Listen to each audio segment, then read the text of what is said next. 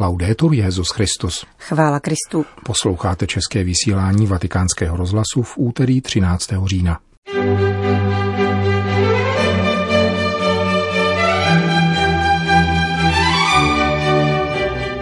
Po krátkých zprávách vám přiblížíme úvahy francouzského filozofa Martina Stefanse, ve kterých reflektuje dnešní situaci. Pořadem provázejí hezký poslech přejí Johana Bronková a Milan Glázer.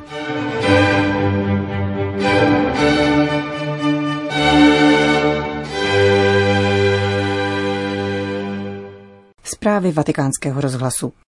Vatikán. Po přerušení v důsledku antikovidových opatření se dnes opět konalo zasedání Rady kardinálů za účasti svatého otce.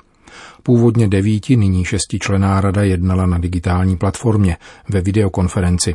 Radu tvoří kardinálové Parolín, Maradiaga, Marx, O'Malley, Bertelo a Gracious. Jak sdělil ředitel tiskového střediska Mateo Bruni, byla řeč také o tom, jakým způsobem by se tyto porady měly konat za probíhajících sanitárních opatření. Čtyři členové rady totiž žijí mimo Vatikán. Poslední schůzka proběhla letos, ve dnech 17.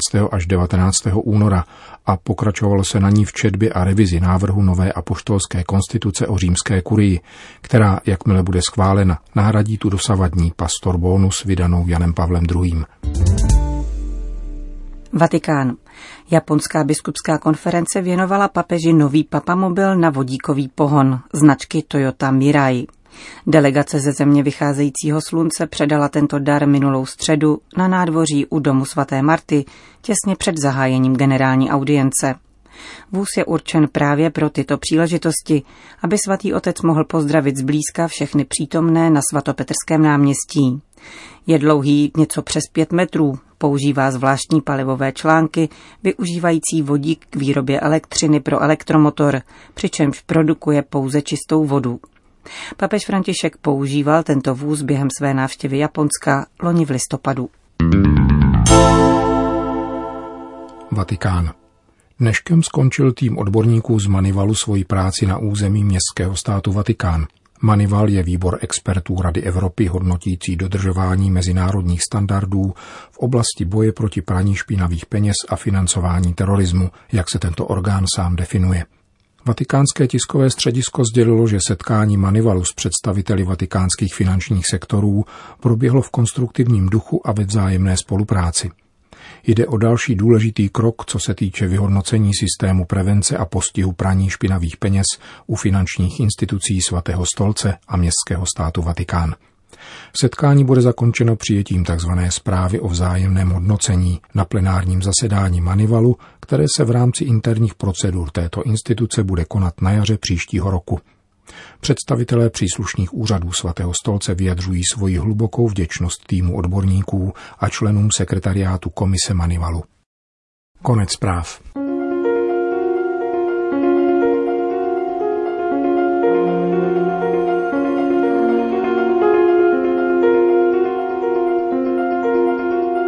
Kam se poděla filozofická reflexe? Napadalo mě v poslední době přelistování přehledy tisku s náboženskou a duchovní tematikou. Uprostřed více či méně moralistních výzev o tom, v čem všem se máme zlepšit a jak se navzájem nestrácet ze zřetele navzdory povinnému distancování, jako by se téměř nedostával ke slovu pohled na to, co se děje, kam se posouvá lidská pospolitost, když systémem pomalých kroků v podstatě neproblematicky přijímá to, co by ještě před pár měsíci považovala za nepřijatelné. Velmi mne proto potěšil rozhovor s mladým francouzským a křesťanským filozofem Martinem Stefansem, který v minulém týdnu otiskl deník Le Figaro. Rozhovor vyšel u příležitosti publikace sbírky úvah nadepsaných Kráčet nocí, texty o trpělivosti a rezistenci. Martin Stefans v nich předkládá antropologický pohled na současnou zdravotní krizi. Nechává se symbolicky vést třemi mudrci, na jejich cestě do neznáma. Tři králové jsou noční bytosti. V prostřed noci potkávají spásu světa. A navíc v podobě dítěte. Všechno je pro ně zahaleno tajemstvím. Jak říkám v prologu knihy, s koronavirem jsme vstoupili do jedné z těchto nocí. Zatmění lidství. Během několika málo týdnů se všechna místa, kavárny, divadla, školy a kostely stala nevlídná. Polepená šipkami, páskami, označujícími zakázané směry, plakátky s infantilními či chorobnými nápisy. Jako Marie a Josef už nemáme kam jít, abychom do světa vnášeli to nejlepší, co v sobě máme. Svět je dnes podobný jako za Heroda. Sčítání, strach a kontrola. Protože se stejně jako Herodes bojíme dítěte, které se v něm narodí. Dítě symbolizuje život jenž příští, život, který sám sebe riskuje, což je v protikladu k sebezáchovné morálce, která nyní převládá, říká francouzský filozof. Také jste se pozastavili nad tím, co se to stalo, když jste se pouhým podáním ruky zařadili mezi disidenty. Jistě, možná jsme někdy v minulosti nepodali ruku, když jsme se chvíli předtím přehrabovali v záhonku, jenže to jsme k tomu dodali promiň a omluvný úsměv. Nyní jsme se ocitli ve světě, kde jsou veškeré projevy lidské blízkosti označovány za nástroj nákazy a smrti. Martam Stephens na dotaz, kam tento velký převrat v lidských vztazích povede, mění gramatický čas a ukazuje, kam nás přivádí již nyní. Mnoho lidí se uchýlilo k sebevraždě nebo skončilo na psychiatrii. Další se jako stébla chytají představy, že jde jen o jakousi epizodu, závorku. Jenže závorky otevřené v dějinách se jen tak nezavírají, dodává s poukazem na jadernou závorku otevřenou v Hirošimě. Nyní se po nás žádá, abychom si osvojili správné návyky, návyky fyzické a sociální distance. Ale když si je jednou osvojíme, kolik času bude třeba, abychom se jich zbavili, ptá se francouzský filozof. Všímá si také kampaně za bezkontaktní placení, která ve Francii, stejně jako v naší zemi, kde stále ještě pokračuje, proběhla těsně před lockdownem. Symbolizuje tento tekutý svět, v něm tváře ustupují do pozadí, míjejí se jedna za druhou, aniž by se potkali. Maska, rouška, skvěle vyjadřuje nahraditelnost každého člověka někým jiným. Přitom přece, pokračuje Martin Stefans, svět hodný toho jména znamená možnost jedinečných setkání. Abychom vytvářeli svět, je zapotřebí podané ruky, rizika dotyku, náruče, jež se otevírá, a pozvání přátel, na které mohu svobodně odpovědět. Dobře, to je jistě pravda, řekneme si. Ale jak je to s posvátností života a ochranou nejzranitelnějších? Církev, stejně jako každá filozofie humanistického rázu, se ocitá v patové situaci, když se začne mluvit o péči o nejkřehčí. Kdo by chtěl zabíjet starého člověka? Ti, kdo volají po zachování zdravého rozumu ve vztahu k pandemii, jako by náhle byli zabijáci, možná dokonce nacisti. Otázka je to však skutečně velmi závažná, konstatuje francouzský filozof. Ptáme se, je život cílem sám sobě? Jsme ještě schopni dát přednost smrti pro život hodný toho jména, než radši žít ve strachu? Připomíná dramatickou scénu z Bernanosova deníku venkovského faráře. Kněz přichází za komtesou, která po bouřlivé výměně názorů vyzná, že od smrti svého osmnáctiletého syna nenávidí přeživší dceru. Vyslechnuta jako nikdy dříve, avšak vyčerpána tímto doznáním, umírá následující noci. Co z toho vyvodit? Je snad péče o duši zdraví nebezpečná? Měli jsme bez taky znavenou komtesu ušetřit. To si opravdu nemyslím. Komtesa na konci svého vyznání dostává naději. Ta část lásky, jež nás spojí ke světu a kterou písmo nazývá naším srdcem z masa, je právě tím nejkřehčím, co máme. Dokazuje to fakt, že může zemřít dřív než tělo. Kvůli této křehkosti duše může také zoufalství přicházet tak rychle. Nemáme právo opouštět naše staré lidi v domovech pro seniory, ani zabíjet v mladých lidech touhu po dobývání tohoto světa.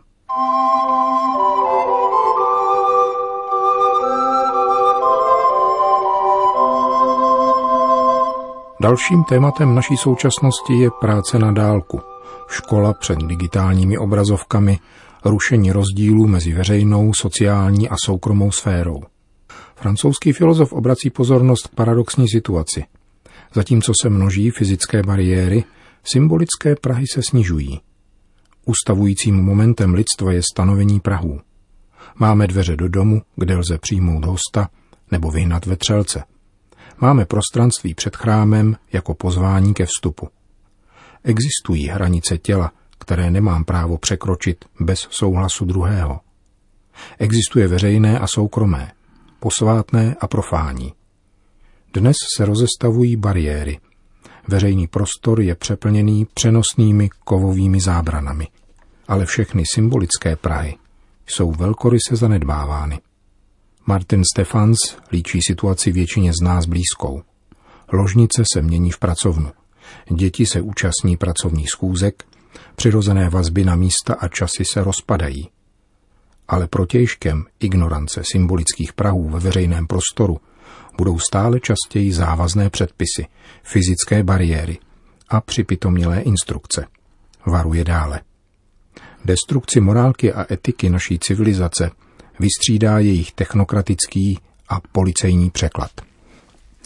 Jak tedy zachovat individuální svobodu? Jak odolat invazi sociálních sítí a obchodu do soukromého života a do nedávna nepředstavitelné státní ingerenci do veškerých společenských sfér a aktivit? Zatím ještě nevím. Poctivě a solidárně s nevěděním mnohých konstatuje filozof. Prozatím říkám svým dětem, aby si nezvykali na tento svět, který vyžaduje jako morální akt dodržování vzdálenosti od druhých. Žádám je, aby svou dobrou vůlí podporovali učitele, vyčerpané za svými rouškami, své učitele hudby, kteří navzdory komplikacím organizují představení a dělají všechno proto, aby se dalo pokračovat. Jedna věc na této zdravotní, ale také politické a antropologické krizi je praktická. Udržovat vztahy, zvát se domů, pěstovat radost v rodině je už samo o sobě projevem rezistence. Jak Martin Stefan dále ukazuje, pojítkem této rezistence je dávné non possumus, sine dominico non possumus, s nímž se raně křesťanská komunita Abitény v dnešním Tunisku postavila císaři Diokleciánovi. Sine facie non possumus. Nemůžeme žít bez tváře, řekli bychom dnes. Nemůžeme žít uprostřed tohoto všeobecného, vyburcovaného a úředně stanoveného odloučení – říká francouzský filozof. Na možnosti, jak se k tomuto odmítnutí přihlásit, už přišli všichni policisté, vedoucí pracovníci či učitelé, kteří dělají všechno proto, aby nebyli příliš horliví v udělování pokut či napomínání. Tímto způsobem pomaloučku zjistíme, že za tímto ne jsme my.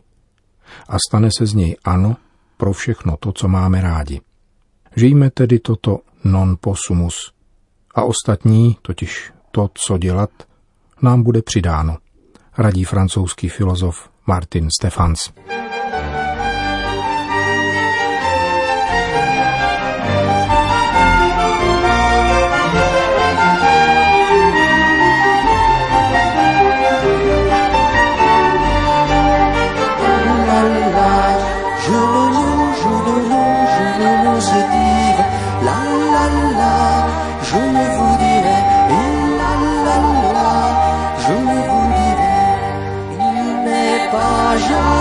sans cause, mais il est cocu du tout. Il la pète et il l'emmène au marché sauvage. Et la la la, je ne loue, je ne loue, je ne l'ose dire. La la la, je ne vous dirai.